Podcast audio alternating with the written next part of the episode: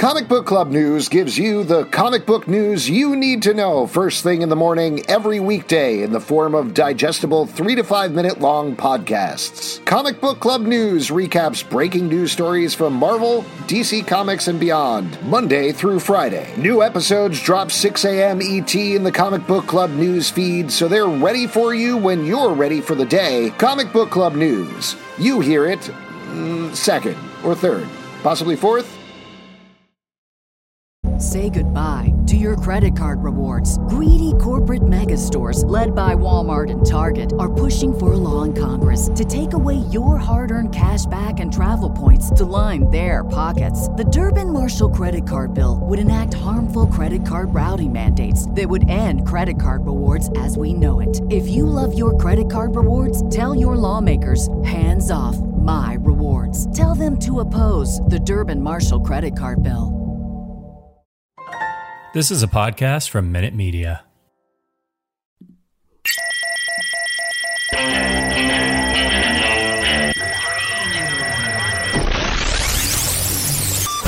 What is up, everybody? Welcome to Comic Book Club. I'm Alex. I'm Pete. And we're coming to you live from a couple of places on the internet. We're live over on YouTube, the old tubes. We're also live on Crowdcast, or maybe we're coming to you later as an audio podcast. Wherever you get your audio podcasts, that's all good. Thank you for listening. Thank you for tuning in. We appreciate it. Uh, Sure now, do. as you may notice, Justin, our third host, is off today. He's once again traveling across the United States. It's is- hard being a line producer. You got to get mm-hmm. those lines straight. You know what I mean? Exactly. Well, that's the thing is they're doing that show where they walk straight across the United States, I believe, Yeah, and he has to make sure they're in a line because that's what a line. Is. And they're does. drinking in the desert right now, right? Drinking the cactus don't- juice. shh, shh, shh. We, Oh. don't, we don't oh. want to spoil what's going on with the show. He is actually working on a show. Uh, it's pretty cool. I think he talked about it in the podcast before, but Yeah. uh, whatever it is, we're not going to spoil the big events that happen in it. Uh, hopefully, thi- he should be back from, I believe, Hawaii next week. Oh Let's see what happens. It's nice being Justin. I tell you what, Yeah. He's just relaxing, having some Mai Tais, and that's pretty much it. that's all he does. That's all he does. Speaking of which, we should move it over to the drinking portion of our show now, as frequent listeners slash watchers know. Stray Bullet, Brett Macris, Stray bullies. Our CBT CBC chef, has been choosing, curating, and designing drinks for every week on the show. Now, on the Stack podcast, I believe last week, Justin talked about this uh, TV show called Johnny Bago that, through a little bit of research, we discovered was on for like three months or something like that and got stuck in his memory. So, Brett designed a drink. I'm just going to pull it up here called Justin's Bago. Ah, There you go. It don't is- give that guy any more ego. He doesn't need it. Ah, it's a pretty good drink, though. It's bourbon or whiskey, sweet vermouth, Averna Amaro, Fernet Branca, Peychaud's bitters, and two Luxardo cherries or Amarena cherries. Um, I didn't have all of that, so I made a Boulevardier, which is about half those ingredients. But I'm going to try to aim for next week to make the Bago because uh, Brett's been making some great drinks. I knew what two of those ingredients in that were. One of them is ice. Do you know what ice is? Yeah, or three. My bad. Okay, there we go. Pete, what are you drinking tonight? What's going on? Well, usually we talk about that later, but uh, yeah, I'm drinking a little uh, vodka and uh, a little ginger. You know, a little vodka ginge. Mm. Ginger ale, not like pure raw cut ginger, right? Oh yeah, no, I get the straight cut of ginger. I just slice it into my drink. You know, thin slice. I mean, that wouldn't be terrible. You could try it. I, yeah, I've, I've definitely uh, uh, uh, had the roots in there while and and vodka before. That's great. That's great news. I'm glad to hear. It. Thank you, Pete. Tell you what, why don't we move on from this and bring our amazing guest oh, into man. the feed here? We're big fans of his. Love just be cool. Just work. be cool. All right. Oh, I'll be I'll the one who needs to be cool. He is currently writing on Punisher, Avengers Forever, and a bunch of other books. Ladies and gentlemen, Jason Aaron, hello. Oh, How are I, did, I didn't know we were drinking, so I ran to get a drink real quick. Oh, oh nice. Wait, Good what are for you, drinking? What do you have? I got just some Angel's Envy rye. It's rye finished in Caribbean rum cask. Ooh, Ooh, man. man, that was lovely. And, you know, in a little little Thor glass. Oh, I love it. Yeah, That's that is cool. awesome. I also love your shirt. That's a very cool shirt. Yeah. Little candle fingers and everything. Oh, thanks. This is a, a wrestling shirt. Malachi Black, who he used to, he used to be Aleister Black. This is the Aleister Black Hmm. shirt from when he was in WWE, but now he's in AEW. Nice. Oh yeah, yeah, yeah. Uh, well, So, why don't yeah, we, awesome. while we're talking about logos and insignias, why don't we jump right into it and talk about Punisher, who has gotten a big redesign. Now, Yeah. Pete is a resident Punisher fan. I know uh, he was, like a lot of Punisher fans, a little iffy uh, about changing up the classic skull logo, but at the same time, we love the first issue. I don't want to speak for you, Pete, but I thought it was awesome. Um, and what I know you've talked about this a lot, but what went into the redesign? Obviously, there's a big story behind the redesign. There's been a lot of discussion about it, but from your perspective, where did where did that germ start to go from? Hmm, maybe we should think about changing the Punisher skull logo to actually starting to become a reality. I mean, th- those are kind of two different questions, I guess. I mean, part of it is the yeah, of course, for a while there have been all sorts of questions and discussions about the Punisher, sort of inside Marvel, outside Marvel. yeah, you know, yeah. what does this character mean now? Um, how do we do stories with this character? What do we, you know, how what what does that skull mean? So there's all there was all sorts of stuff swirling around, and but for me, really, it was just about telling a story. I mean, I kind of stepped forward in the midst of one of our Marvel retreats as we're kind of as these questions are all circulating around the room. And I said, "Look, I I have an idea. Like I wasn't really prepared to pitch it that day, but I was like, how about we do this?" You know, and I basically pitched the, the story that we're now doing, which I think is again started not not me coming in saying, "Hey, that you know the skull's a problem. This is a mm-hmm. problem. That's a problem. This is a way to fix that or address that." It it definitely started with me saying, "This is an idea I have. I I think this can address some of the things we have concerns about without just being a thing." A story that changes this character to another character. It was never about that. It was uh, very much about who is this guy? Who is this character? What does he mean? Not what does he mean to people who, you know, appropriate that symbol or all the other questions swirling around about him, but what has he meant in the pages of the stories that we've been telling about him for, you know, four decades, however long it's been. Well, that's. A, oh, I don't mean to cut you off. No, I think I mean that to me that was you know, you, you can never answer everybody's questions and concerns Sure. about all that fully and people will kind of believe what they want to believe and I uh, same thing with Thor. I mean, I think when I was doing Jane Foster Thor, people assume well, Marvel must have told you to do this or that and it's I've never written a story that somebody forced me to do, you know Smart. and, and Punisher is the same thing. Like this is a story I wanted to tell, um, and the, the the skull changing, you know, is very much a part of that story. But it is not about changing who Frank Castle is. If anything, it is about drilling down to answer that question of who he is, who he has always been, what led him to this point, and as he takes kind of that next step in his ever evolution, we see why and see that the threads go back to you know, to, to why he became the Punisher in the first place.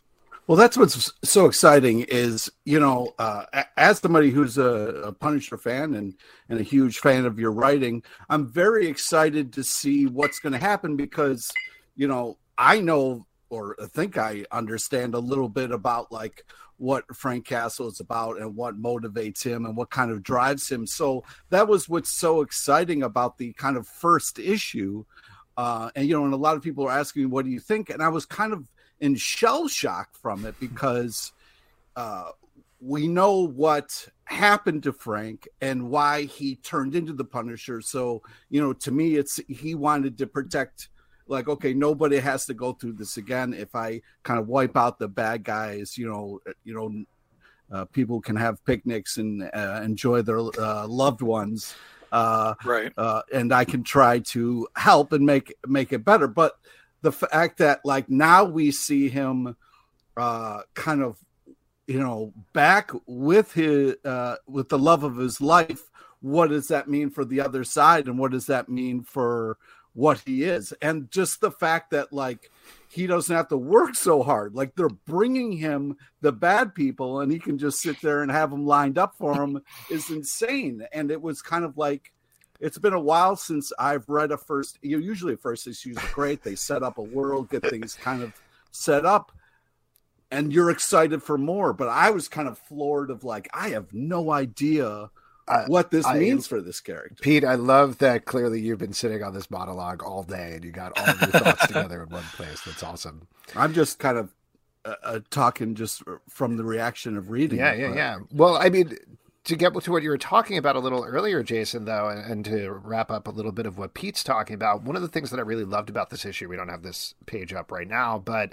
you almost started off with the all star Superman ver- intro of the Punisher, just like this very simple, very direct intro. What went into crafting that? How difficult was it to really distill down who the Punisher was in a few simple pages? You mean which parts do you mean? Just like the I mean, we open Just with the like the flashback, and then yeah, the very beginning of the issue. You start for anybody who hasn't read it. You start with the uh, the picnic, but not. You never see it's Frank. You never see its wife. It's just all very like close ups of pieces of bodies and things. And then you have this double page splash of just the Punisher throughout history. What went right. into building that? Um, yeah, I mean, I, you know, I, I, I, I wanted to open with a flashback to that day in the park, which I, I mean, as you kind of alluded to, makes more sense by the time you get to the end of the issue. I mean, I guess if you, you know, you should maybe stop listening now if you don't want to know more about Punisher number one. Um, and that there's kind of a big shock at the end of it. But so I needed to kind of, I mean, we all know, you know, we all know the origin, we all know what happened, but I wanted to remind you a little bit of, of what went on, but also to do something that was more visceral and was very much from Frank's point of view. You know, those three or four pages, however long it is, they're all we're looking through Frank's eyes in that, you know. Um, and that leads into that moment as he as his his his wife has has just died, he falls. We see as his eyes are closing, they're either I, I like the idea that it goes red, right? It's not just mm-hmm. he closes his eyes and it's all black. The page turns red. This blood seeping into his eyes, or he closes his eyes and all he sees is red. Either way, that leads into you know the paramedics are asking him trying to keep him awake trying to keep him talking asking him like who you know what's your name? Who are you? Who are you? And that leads into like you said this double page spread where i just said look let's pull awesome images from you know 40 years worth of punisher stories and show you this is the answer to that question right? Like the mm-hmm the, he answered that question by becoming the punter, by becoming this guy, and that's who he's been for decades. And we see what he's been doing. And then that, you know, you flip the page and it's like next chapter, right? Like this is where that character goes next. Mm. Just to drive home, like, because you know, I, believe me, like I've heard all the concerns from people as soon as we showed that symbol, which I knew, as new as soon as we announced it and we showed it's a different symbol I knew what that re- reaction would be. Oh, oh, they're changing the Punisher because of this, because of that. So the, I wanted you to see from the opening of this issue, it's the guy you know. You know, it's that same story we've been telling. Yeah. It's continuing on. We're not just flipping the script and making him somebody he's never been before. It's the same dude. He's going through some different stuff than he's been through before, but it all has roots back in in the the character that I'd say know and love. I feel weird saying I love the Punisher. I do. Hey, it's all right. I'm fascinated by that. He's one of those characters that I, you know, I'm I'm deeply interested in, and also terrified of. You know, I'd never certainly never want to have a beer with. Right, like Thor. That I'd love to have a beer with Thor. Oh, That'd yeah. be awesome. Frank Castle, not not so much. Um, well, I mean, given that, and Pete was talking about this a little bit, then what do you think the appeal of the Punisher is?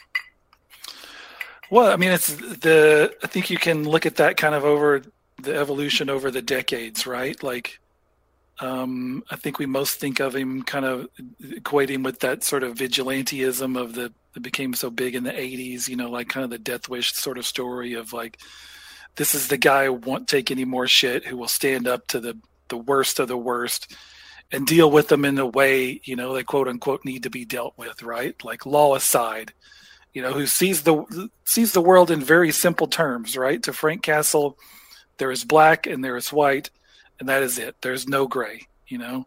Like you cross this line, I'm going to kill you, and you're going to be dead, and that's it. End of story. No discussion. Um, so I think there's always something attractive about that, uh, some sort of wish fulfillment of that. Um, but I think the way I've always looked at the Punisher, and I think the way I wrote him in the Punisher Max series I did, and this is sort of like you guys were saying. Um, he he does Frank doesn't see himself as a role model or a hero. If anything, he does this job so nobody else has to do it. But he knows this is a road you don't want to go down. Like, do not follow me, guys. Right? Like, yeah. it's not a good path. And you know, however that path goes for him, there's no happy ending. There's no rainbow at the end of it, right? Like nothing good things the perfect happy ending does not await Frank Castle. Um, so I think the to me the the thing I've uh, enjoyed the most about writing this series so far, which I'm I've written seven or eight issues at this point, like we're really far ahead on it, um, is what you know what comes from the ending, like you said, from the, that surprise at the end of issue one. Um, that's sort of a different scenario than we've seen for Frank, and I I don't think you can assume right away you know how that scenario is going to play out. It's been yeah.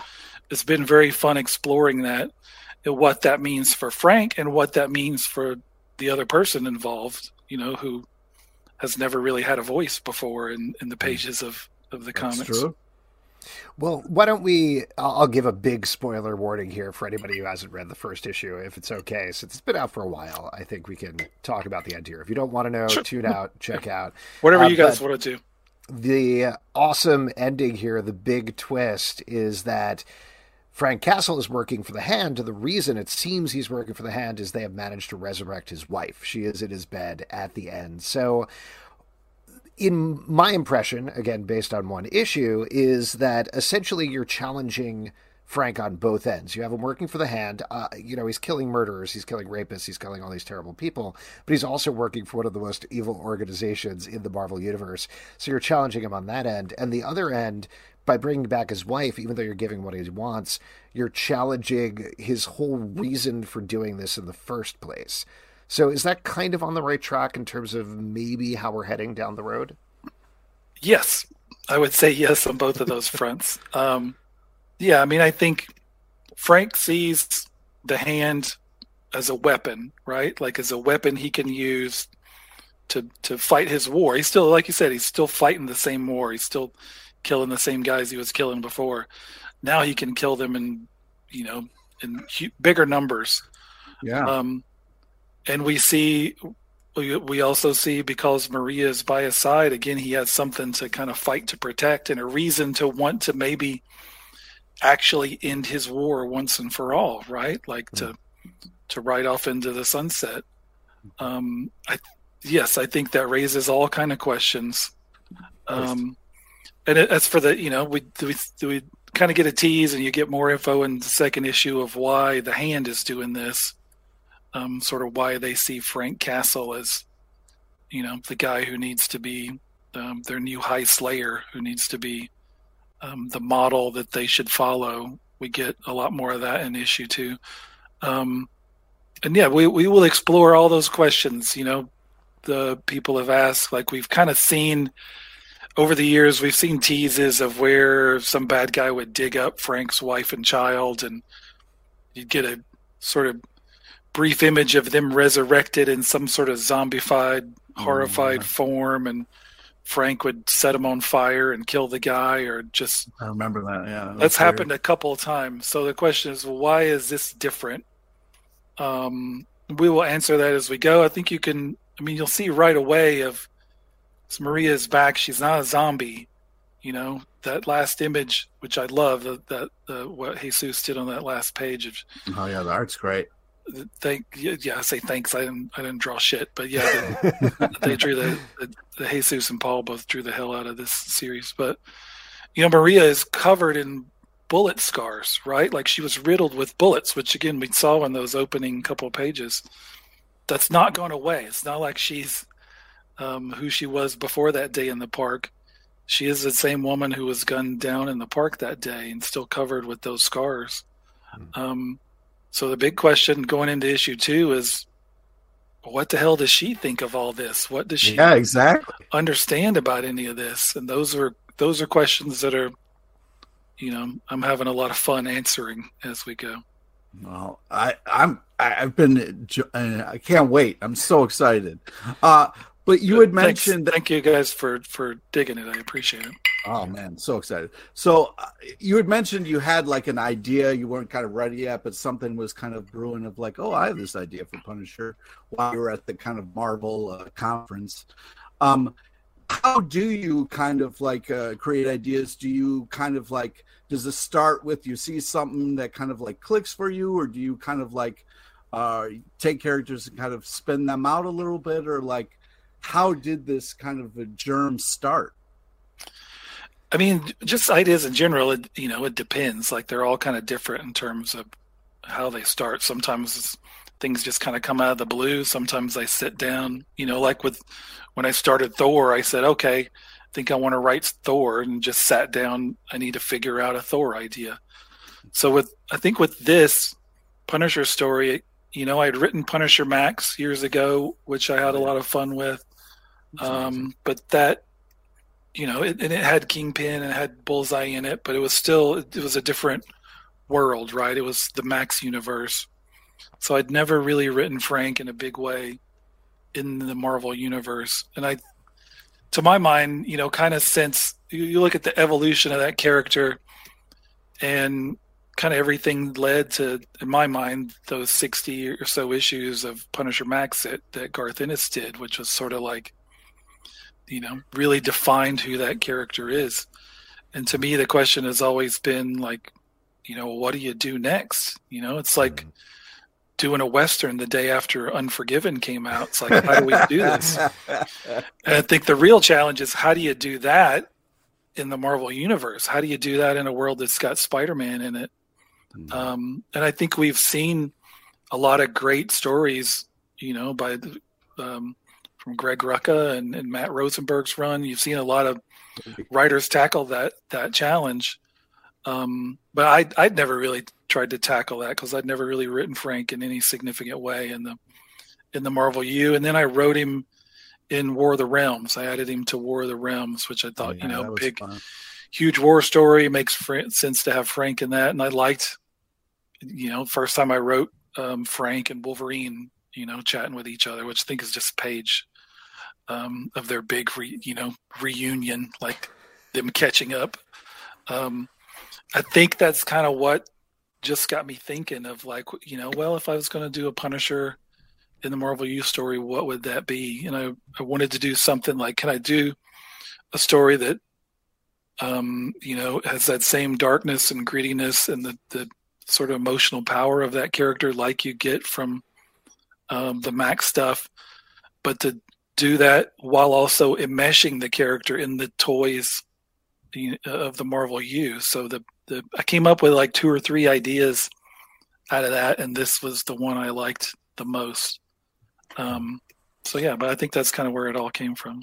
I mean, on that note, given that he is in the Marvel U now, he is not in charge of the hand, but working for the hand. And you do have other characters like Daredevil who used to run the hand. You have other characters like Spider Man who are constantly coming into conflict with him in different ways. Are we going to see him colliding with the rest of the Marvel Universe going forward, or is this more still self contained, focused on the Punisher, focused on the hand, focused on what they're doing? I mean, I, you know, I, I, think you'll just have to wait and see. Um, I would say, um, you know, this. I mean, Frank Castle being in, the, being with the hand, leading a group of hand ninjas around the world. Uh, I think if people find out about that, um, that would that would raise some attention among the other heroes. Um, but yeah, we'll just have to see. We got we got twelve issues to play with. Like I said, I'm almost I'm more than halfway through at this point. Um, and it only it only gets darker and crazier as it goes. Uh, and this is another thing that probably is way too far afield, but I'll ask it anyway.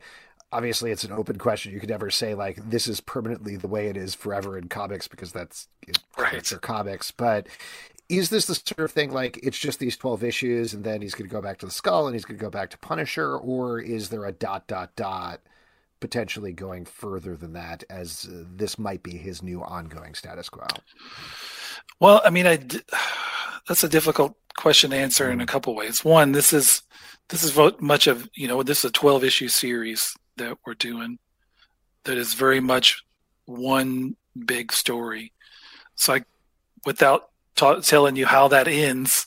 Yeah. Um, I can't really answer that. I, um, uh, the in, in in my mind, if I never like if the Punisher disappears forever after issue twelve of this, or I die the day after it comes out, oh.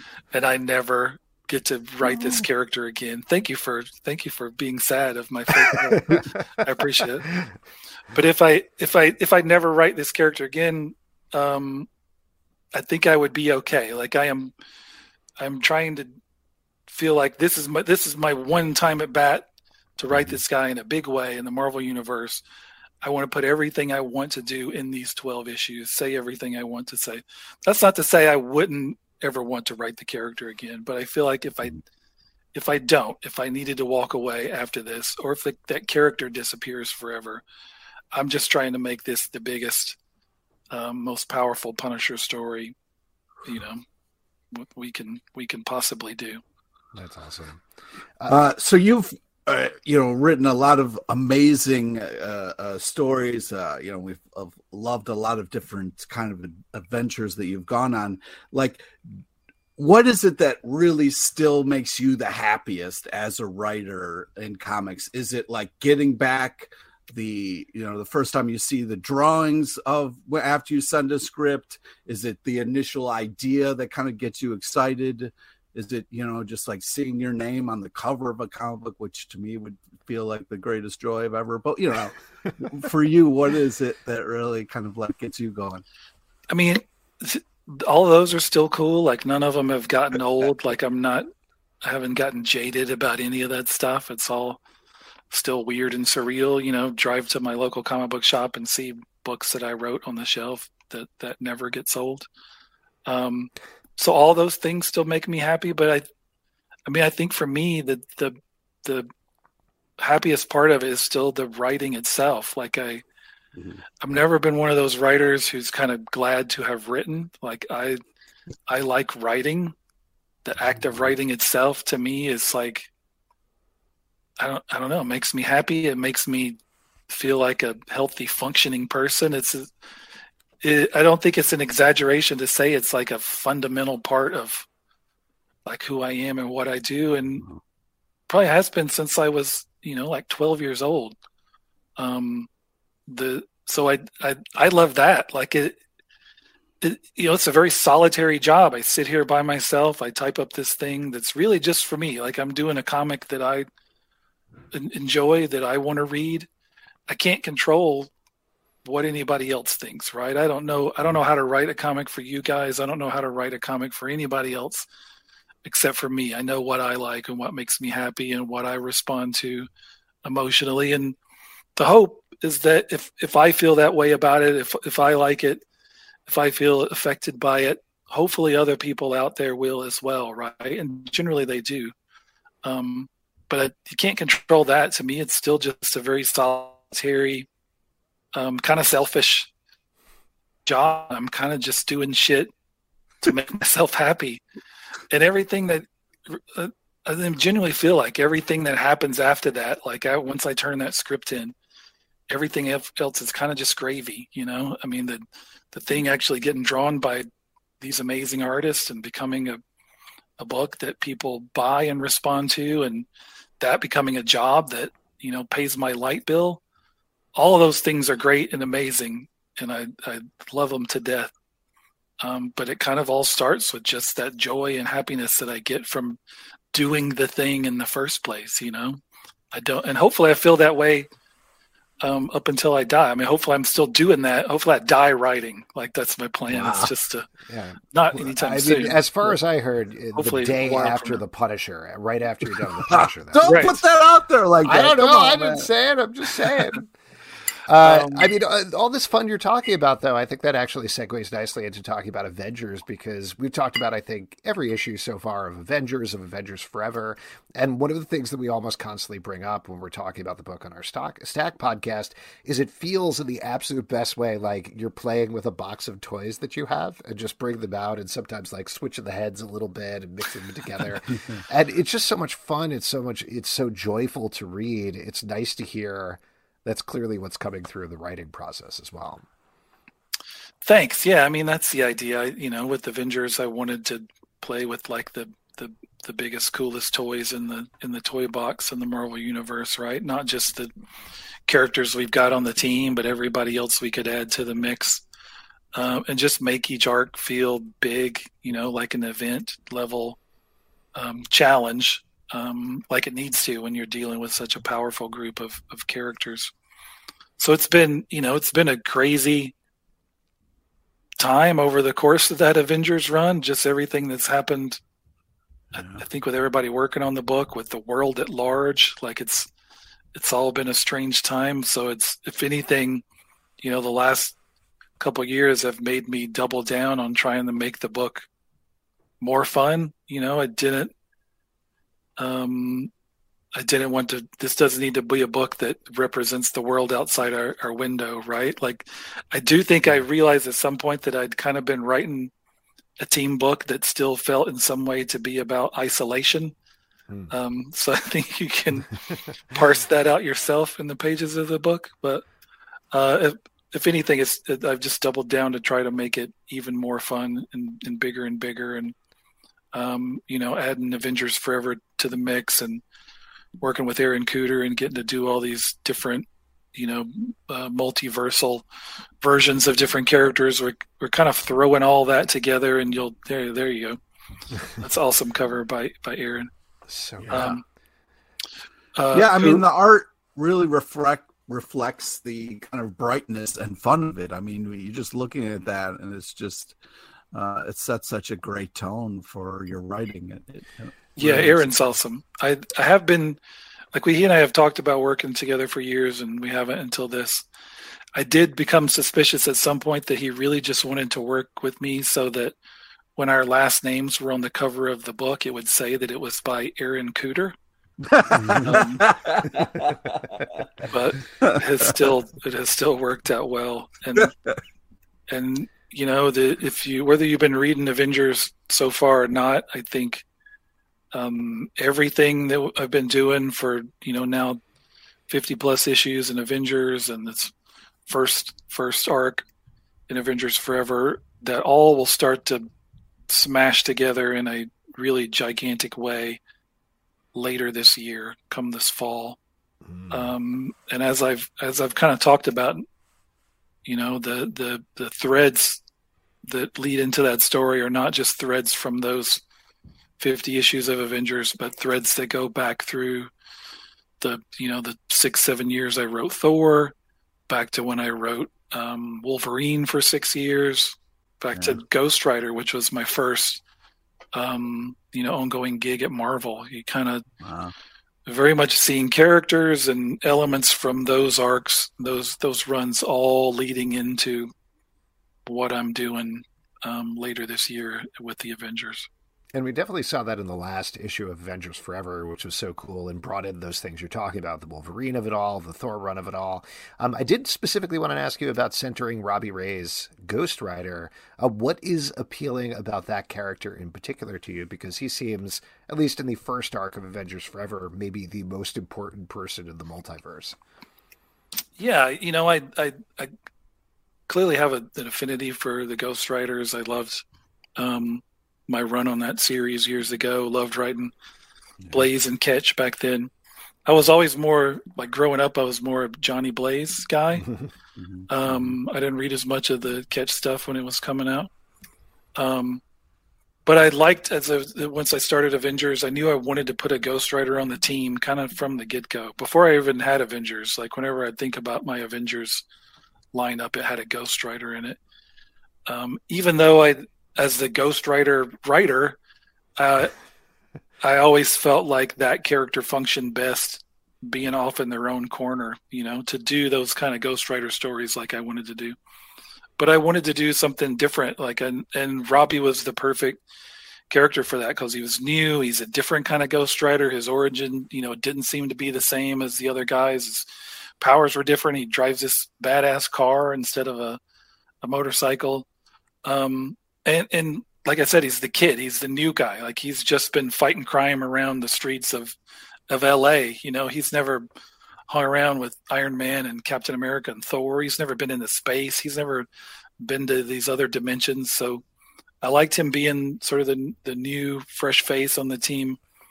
And then yeah, part of that has been exploring like wh- what makes him different. What are his powers?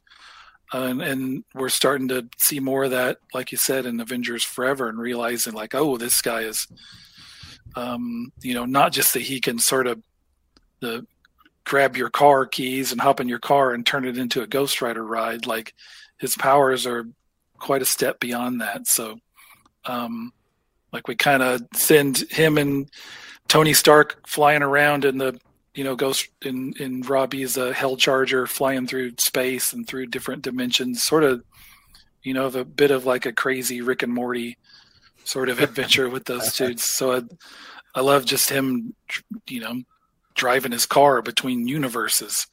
Um, and that's really just the beginning of, of what we'll see that, that Robbie can do. So Robbie's a big part of everything that I'm doing in Avengers going forward. And it's leveling the character up, but uh, again, also trying to be true to who that character has always been, you know, who he was created to be in the pages of his own book.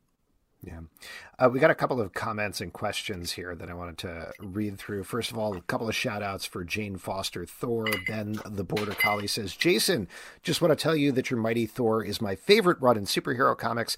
You helped Jane Foster become a wonderfully realized character. I have a Mjolnir tattoo because her story resonated so much with me. No questions, oh, just a thank you. So do I. hey, there we go. Uh, and Stray Bullet adds to double down on Ben's statement Jane Foster is my favorite Thor what is what's it like to see this not just this ongoing love for the character but also obviously Natalie Portman's going to be here in the movie there's uh, she showed up in cartoons and books and everything like this so to see that sort of thing blown out what's that experience been like for you oh it's been you know amazing the whole time like from when we were doing the book to even now like the the response to that um the whole Jane Foster story has been really special it's been really you know deeper and more emotional than probably anything else I've ever done. Certainly anything I've done at Marvel. Um, you know, that that was the first time I ever did signings for a book where people would be crying and I would start crying and everybody's crying. And you know, I I cried writing that that last issue, the issue the last issue of her the death of the mighty Thor. Like oh. there was a page that made me cry when I wrote it and then I sent it off and Russell cried while he was drawing it, and probably Matt cried while he was coloring it. Um, like, and and again, that kind of speak goes back to what I was talking about of how I'm doing. I just want to do stuff that affects me emotionally, and and that absolutely did, and I think it affected everybody who worked on that book and so many people who've read it, and that still still blows me away the response to that and and you know blows me away that, that, that they're doing this movie and i'm uh, super excited with, with what's going on there. Um, and just excited to, you know, buy all the new Jane Foster Thor toys and statues that come up this year and add them to my, my guest room is like the, it's like the Jason Aaron Presidential Library. It's like all wow. full of books I wrote and just toys and statues from from shit I've done. It's like I mean, it's pretty I, th- I, think nobody can stand to sleep in there except my mom. She loves it. It's like my, it's like my mom's room. Um, are, are, you going to get a uh, cameo in the movie like Kelly Sue DeConnick and Captain Marvel? Did you uh, did you insist? I wish. Yeah, Taika Taika hasn't hasn't called oh. me, you know, to get my cameo yet. But I don't know. I felt like I could be a Viking or you know the god of beards, Easily. something like Yeah, that. sounds like- Absolutely. We'll, Uh, we'll here- see. Be Here's a question the bar. from. Sorry, go. what? You could be hanging out at the bar, you know, and just kind of give Thor one of those. You know what I mean? Right? She. I mean, it's Thor could punch me in the face, like whatever. Uh, this is from Jolene here in the comments on Crowdcast. Question for Jason, based entirely on the Malakai Black shirt, what wrestler would be best suited for a comic book adventures like El Santo? It's a great question. Um, you know, I the I think I tweeted some point um, years back that I would I would write a would love to write a Bray Wyatt comic back when he was still with WWE. Um, he's not he's not wrestling anywhere right now, but um, I, I mean I would have absolutely done that if WWE wanted to hire me. Um, so I mean, like these days, I don't know. I mean, I'm I'm you know I'm mostly an AEW guy these days. Um, so I'd still I'd still love um, Malakai Black and the House of Black. Those guys are awesome. I'd do a book about them. I'd do a Darby Allin comic.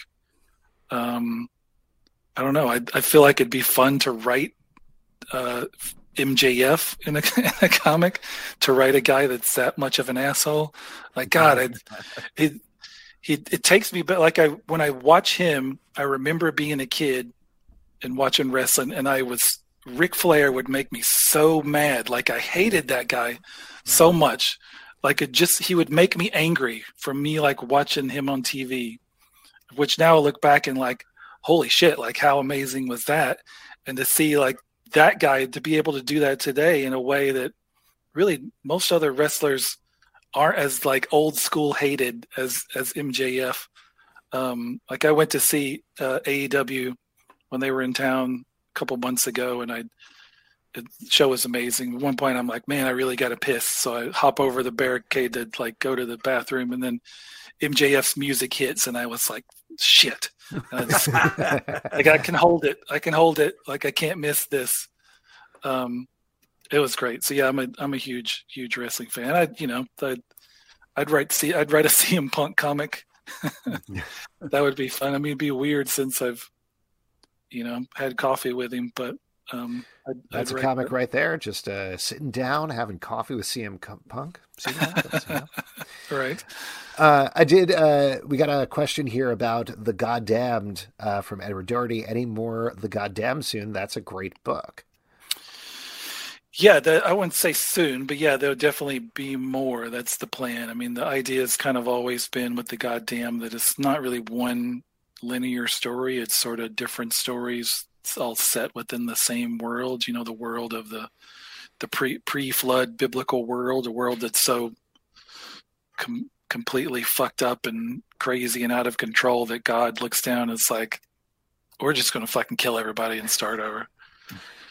so I mean that's the premise of the goddamned, and we're, the idea is we'll just jump around and do different stories. And you you know we've done the two volumes so far, and you kind of see at the end of the second one how it how it connects to the first, and so there'll be more stuff like that.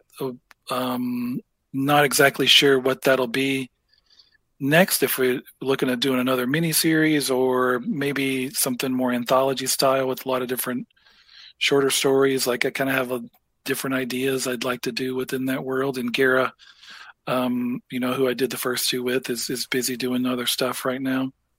Uh, and it, you know, I think you can see, especially from that second volume, like how much he puts into that the, the art on that series. Like Oh it's really God, yeah.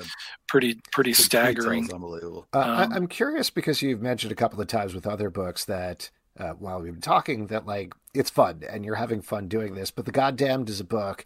Even if there are big action sequences, at the end of every issue, it's like, hey, you think this is bad? It's worse. It's getting terrible. So, does that take you to a darker place, or is there still something fun in terms of putting these characters through the ringer? I mean, you know, it, it's definitely a very dark and pessimistic book. Um, which, yeah, I mean, I suppose it does take me to dark places at times, but absolutely. I mean, I think there's a lot of stuff in there that gives me joy. I mean, from part of it's like I love caveman comics. Um, you know, from Devil Dinosaur to Tor to anything that's dudes killing each other with you know with with sticks and stones and running around with dinosaurs. I love all those books. so th- I mean, this is me doing a caveman comic, pretty much, right? Like it's the the all the weapons are made out of bone or sharpened rocks, and there's all sorts of uh, strange monsters running around.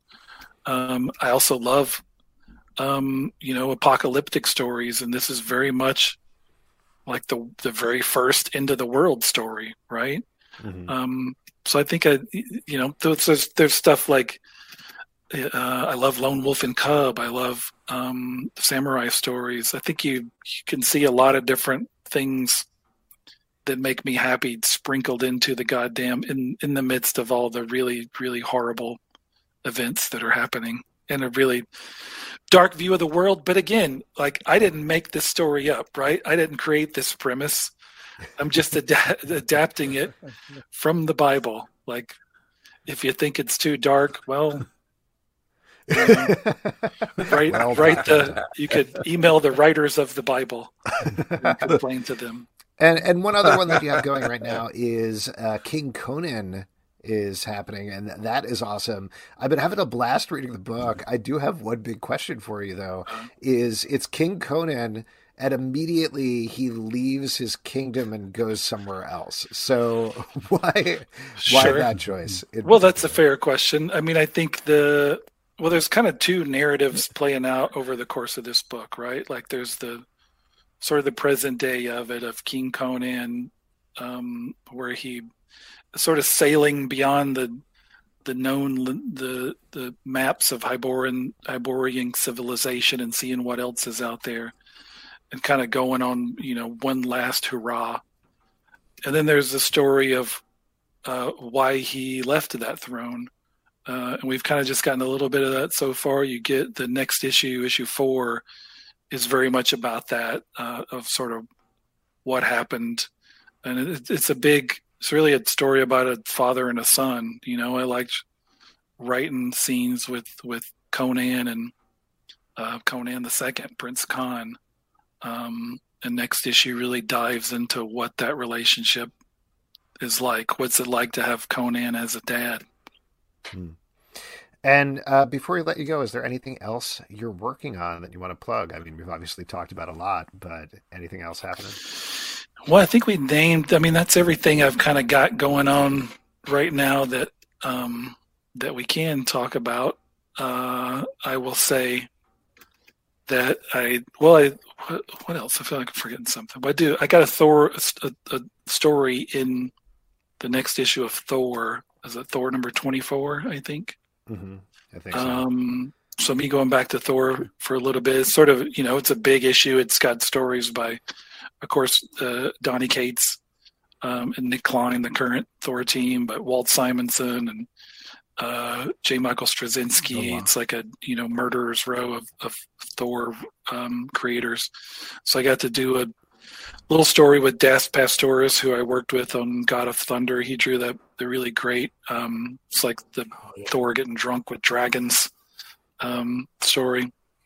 Um, so I got to work with him again on a story that kind of ties into stuff I've been doing in Avengers. It, it focuses on you know the prehistoric Odin awesome. and his his relationship with the with the hammer.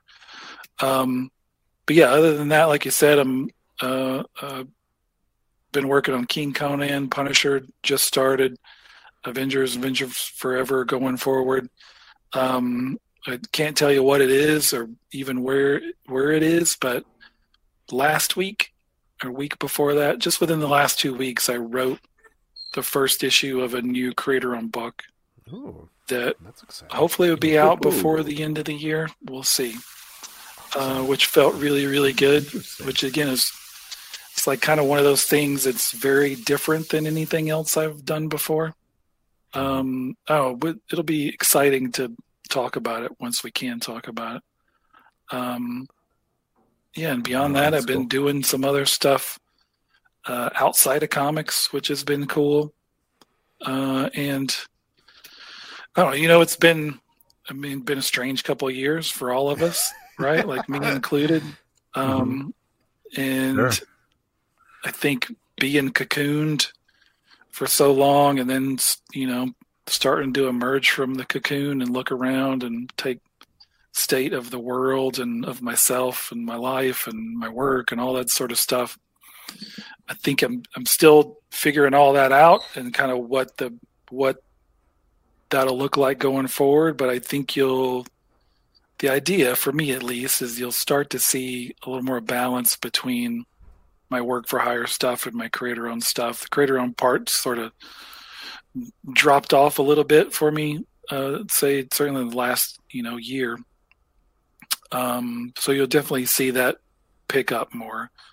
Um, and I, uh, yeah, I don't know. I'm I'm really excited about the stuff I'm uh, I've got going on. You know, I think when I started Thor was one example of where I could feel like, okay, I'm doing this book at the right time. This is the right book for me at this moment in time. I felt that way soon as I started Punisher, right in that first issue of Punisher. Um, I feel that way about that creator owned book that I wrote, you know, two weeks ago. I feel that about all the new stuff I've got coming up. So, um, yeah, I'm, it feels good to emerge from the cocoon and see people again. I feel like I've forgotten how to speak to people. So, mm-hmm. thank you for being patient with me tonight. Um, no problem. So, yeah.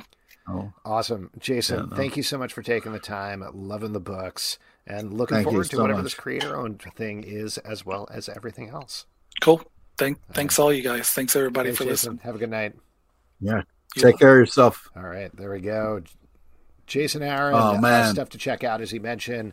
Punisher, Avengers, Avengers Forever. You can check out The Goddamned, uh, which is a great book. Like we said, very dark, and King Conan, among everything else that he publishes, which is super cool. Um, Pete, you doing all right? You okay there? Yeah, I'm just uh, I, I'm just so excited. Uh, he gave us just a little bit of a tease of what's coming in the uh, Punisher uh, 12 uh, issues that uh, that I'm very, very, yeah. Very that first issue, if anybody hasn't picked it up, I mean, I Pete, you're obviously a Punisher fan who was a little bit nervous about this run. I'm not the biggest Punisher fan. Yeah, I was very nervous because of the creative team, and I think it worked for both of us. Even though we're, it's like a whole Jack Sprat yeah. situation. And it's just impressive to get floored by a character that you've uh, known for so long. You know, the fact that I'm not outraged, I'm impressed about yeah. what's happened.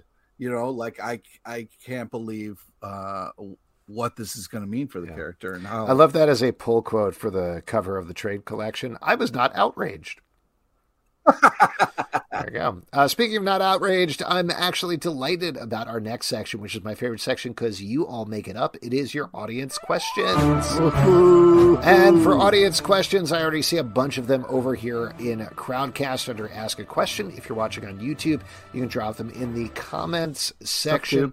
So I got to figure out how computers work, Pete, at some yeah. point. You know what I'm talking about? Why don't we go to the questions here? We got one from Jolene Are there any fears or worries that Moon Knight will follow the long line of Hollywood adaptations that mostly erase or ignores the Jewish heritage of the main character? Feels like outside of Magneto and never comes up in these adaptations. Um, yeah, oh, probably. Wait. What? You know, you're Jewish. Oh, okay. Right. So, how do you feel? Are you saying uh, classic podcast character Alex Albin? It comes up all the time. Yeah, is exactly. That, is that what you're yeah. getting at? Yeah. Um, no, you know, honestly, like Moon Knight is one of those characters, to be quite honest, that I think it's fine. Like, I like the fact that he's Jewish, but it's never, aside from some more recent books or some more glaring examples where it's like, all right, calm down, buddy, uh, really been the biggest part of the character. Like, there are other characters that are more explicitly Jewish like Kitty Pryde walking around with a Jewish star. Um, ben Grimm, not really. It's only tangentially mentioned. There's not a lot of Jewish characters anyway, but I don't know. I, there there are things like, for example, I think Kate Kane Batwoman is a good example of someone that I was kind of bummed that they didn't erase, but they generally left off that part of her character because it felt like a bigger part in the comic books.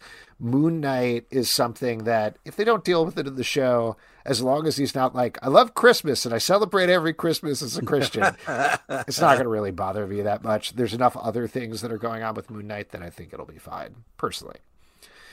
Um, so there you go. We got one from YouTube. Nelson Martinez says, "Who?" Was I just want to say, I hope he's super Jewish. You know what oh, I mean? Yeah, like, just like keep going. What are you about to say, Pete? Where are you going with this? I here again, like not to spend too much time on this, but I do think there was a very specific example of there were, they added a character on Fear the Walking Dead, and mind you, it was a rabbi character but it's the sort of thing that when they got to that and he was a rabbi character, he was hiding out at a synagogue, I was like, oh, right. I've been watching these shows for 11 years and there are no Jews. That's weird. And even though it was like the most over the plate example of adding a Jewish character, I legitimately felt like, as a person who has spent an extraordinary amount of time watching Walking Dead, Fear the Walking Dead, Walking Dead World Beyond, reading the comics, all these the, things, I was like, oh, I actually do feel I understand what representation means now watching this because I am seeing a character who is being treated well. They are a fun character to watch. They bring something different to the show. And the absolute best decision they made, frankly, on Fear the Walking Dead was when they introduced the rabbi character. There was another character played by Mo Collins that was like, yeah, I'm Jewish. What are you talking about? I'm also Jewish. So it was like they added this rabbi character, then a character who you didn't know was Jewish the entire time revealed that they were Jewish, it was like, yeah, I'm the same person. I'm Jewish. Now that we have this rabbi here, maybe we'll do some, you know, like prayers and stuff and celebrate Rosh Hashanah.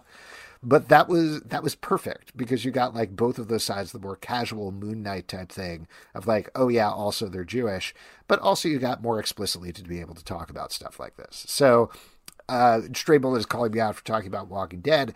My point here is that I think there's different types of representation that you can do, and there are explicit representations and non-explicit representations, and both of them are fine. Um, from a comic reader's perspective, as long as it's somewhat true to the source material, I think it's going to be okay. Why don't we go over to YouTube? Nelson Martinez says, "Who wins the fantasy battle between Nelson? Guardians of the Galaxy and Vox Machina?" Also, did you get a chance to see Vox Machina yet, Pete? Whew, glad I, I didn't get asked that question. Yeah, no, I have not. Um, damn it. I dropped the ball on that. Uh, what is that on?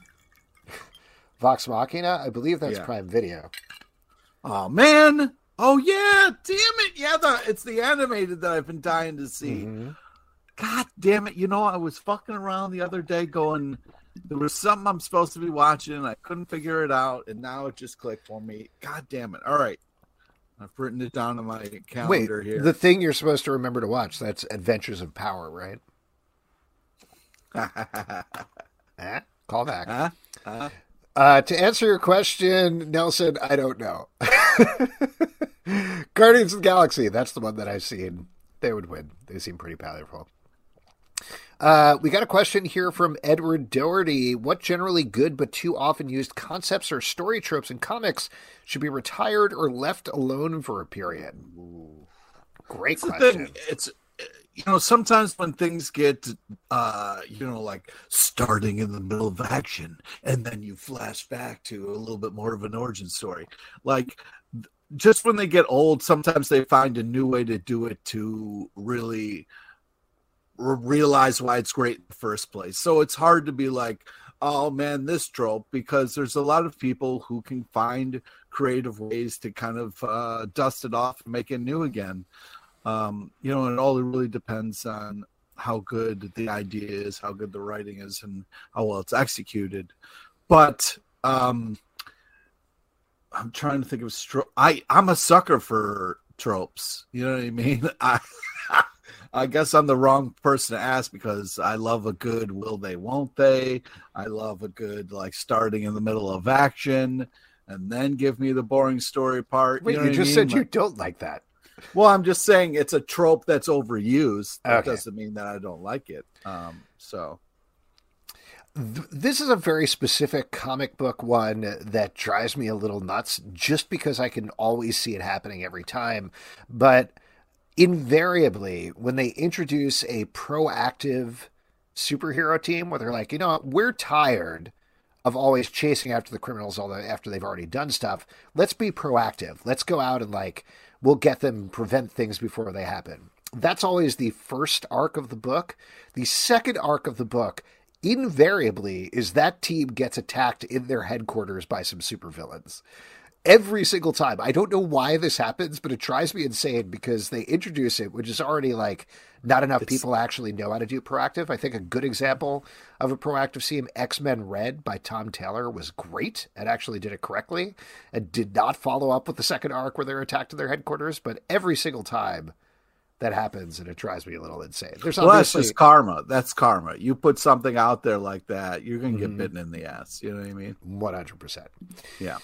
Uh, let's see. This is from Kevin. DC's announced another set of 16 up, poten- potential titles, only which one of which will make it to publication. In that spirit, what are some announced, proposed, but never released comic titles that you really wish had been made? To elaborate further uh, on what Kevin is saying. They had a thing last year called Round Robin, where they had a bunch of Robin titles. We ended up with Robin's the Tim Seeley book that we talked to Tim about, which was, was amazing, so good. I mean, come on. This time, there are a bunch of non Robin titles. There are other things from throughout the DC universe. They all seem like very fun, specific com- uh, concepts, excuse me, but only one of them is going to actually get done. So, what do you think? Is there anything that hasn't been finished that you would like to see. Uh, Edward Doherty called a Gaiman's Miracle Man run should have been finished. Given that they seem to be introducing Miracle Man in some way into the Marvel universe upcoming, maybe they will. Oh, what about you, uh, Pete? I don't know. There's nothing like uh, uh that's hitting me off the. T- oh, Pete froze. Well, that's it. It's solo show for Alex time. Oh no! Um, oh, you froze. You're back. You're back. Okay, great. No, cool. Still froze. No, no, you're there. You're good. okay. Yeah. Yeah, I don't. I don't know nothing off the top of my head. okay, great. Um, I will say it was hard to vote for that stuff, but there was one book called Captain Carrot and his best friend Darkseid, where I was like, well, that's gonna win. Oh wow! Right? That just sounds putting those two characters together sounds insane, but it's like the odd couple of comics. I would read it. Yeah. Yeah. From Stray Bullet, Jason Aaron talked about writing comics he likes. What comic would you write if you could write any comic currently running or a new property? Uh, it's easy. Uh, I would write Punisher. Mm. Wow, you would take the job away from Jason Aaron. That's oh, wild. Pl- oh, shut the fuck up! Guest. I would clearly let him do his thing and, and then patiently wait for my turn uh, and then uh, write a small little uh, adorable Punisher story. Hmm. Um, gosh, what would I write that's currently running? Ah, a Squirrel Girl book. That would be fun. Yeah. Yeah. There you go. That's that's what you could have predicted that. Uh, we got a question here from YouTube. A la Abigail Blossom, do you guys one or two shots of butter in your pint of beer? Uh, this is a reference to this week's Riverdale, where one of the characters said the beer was too tangy, I believe, and needed a little Some more butter. butter. Butter beer, you know. Yeah, I thought it was a Hogwarts shot out at first, but I think know, it was. I looked it up after the episode because I was like, the character's from the 1600s or something like that. I was like, did people do that? But I think it was actually a Hogwarts shout out because she's magical. And, oh, cool. I thought just you know in general people had more like lard in their uh, drinks. You know what I mean? I mean, it just kind of sloughed off in there for the most part. You know what I'm talking about? Yeah, I do. I do. it's just around. There's a lot of. it's just around. it's around. It's just laying around. It gets in the beer.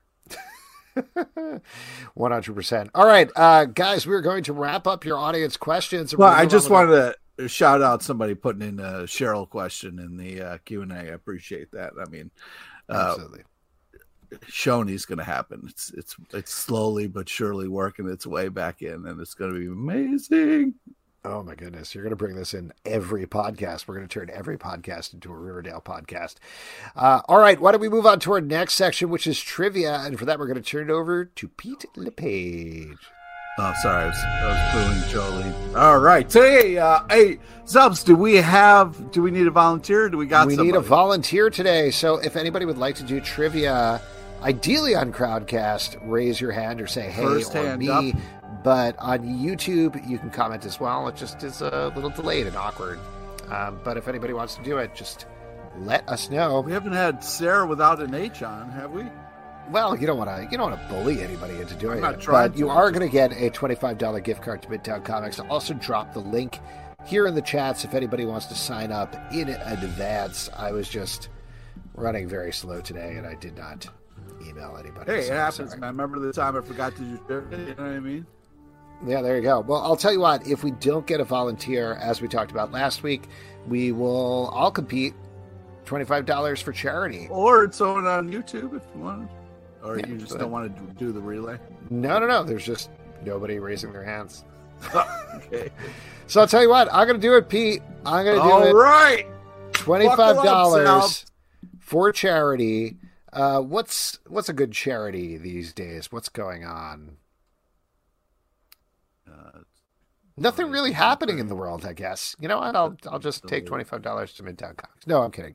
Uh, I'll probably I'll I'll look up something. Um, oh, Pablo mentions the Hero Initiative. That might be a good one. Um, we'll find something good, and I will tweet out where we send it to. But Pete, hit me. All right. Today's trivia is on topical comic news and a small nod to the legend, Sally Kellerman, R.I.P. All right, here we go. Please listen to all three options, Salves, before you make Okay, your great. selection. Okay. Oh, this is going to be hard, go. actually. This is the uh, point of the show when I kind of tune out a little bit. Yeah, that's that's going to be tough for you. Here we go. And I'm not giving Wow, you hints, so all right. we'll see. Yeah, yeah. Here we go. Question number one: What is the next big DC event? Is it A. Nighttime Crisis, B. Dark Crisis, or C. Eric Roberts? Ooh, Eric Roberts is a pretty big event in any movie that he's in, but I'm going to go for B, Dark. Crisis. You are correct, sir. Thank you. Congratulations. Here we go. Question number two. And again, no hints. Todd McFarlane's iconic Spider Man work is going to be collected in a new blank.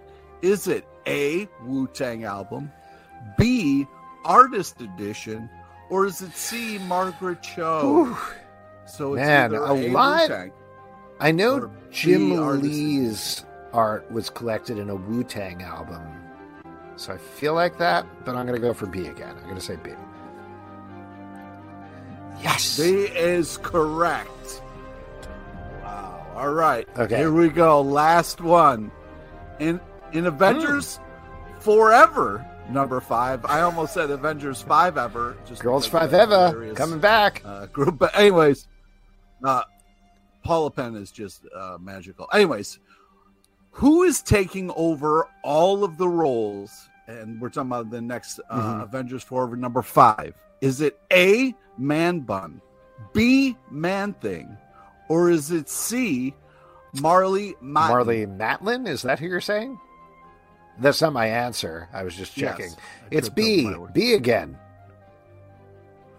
Wow. You are correct. All right. Well, we are going to donate $25 to a charity of my choice. And if you would like to compete in trivia, please sign up at the forum. I swear that I'll actually look at it in advance next time. My bad.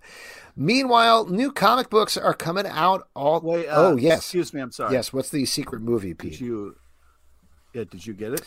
It wasn't very clear. As soon as you heard Eric Roberts, you're like, well, it, it's not best of the best, so it's got to be. Uh, Pretty Woman? Wow, dude, that's Notting Hill. Julia Roberts. That's Oh, Julia okay. Roberts. Yeah, All right. this is the other one.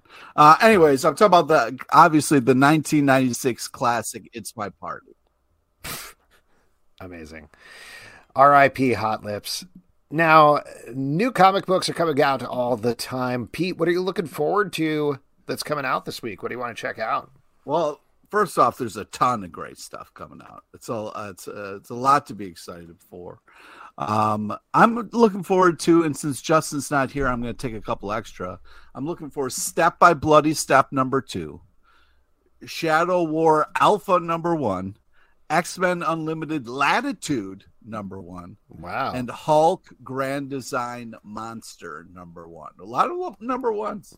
Lot of number ones. I'm trying to find something that you didn't say that I'm looking yeah, make you to. work a little bit. You know what I mean? Uh, I'm going to say the Harbinger number six from Valiant Comics because Faith is back. Great character. Very excited to see her back. Very excited to talk about that book with you.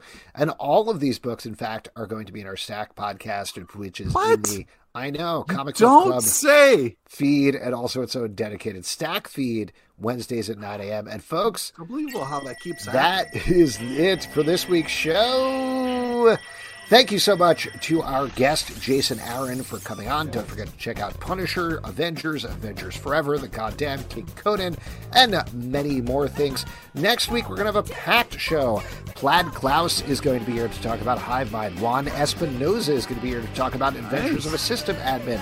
Justin Belmont is going to be here to talk about Smokes the Fox and Weaponized Werewolf. So lots of guests, lots Wow, of fun. seems like lot. Just a good time. All right, I'll cut one of the guests, but I won't tell Okay, which one. good, good. Yeah, turn the We got a a we got a couple of other things to plug. Riverdale After Dark, Riverdale podcast is back. In case you couldn't tell, um, with Pete talking about Choni. Also, Marvel Vision, our Marvel podcast, is back talking about Moon Knight tomorrow. So check out that feed as the episode drops in your ears. If you want to support this podcast and other podcasts we do, patreon.com slash comic book club, iTunes, Android, Spotify, Stitcher, or the app of your choice to subscribe, listen, and follow at Comic Book Live on Twitter, Comic Book Club Live on Instagram, comicbookclublive.com for this podcast, and many more.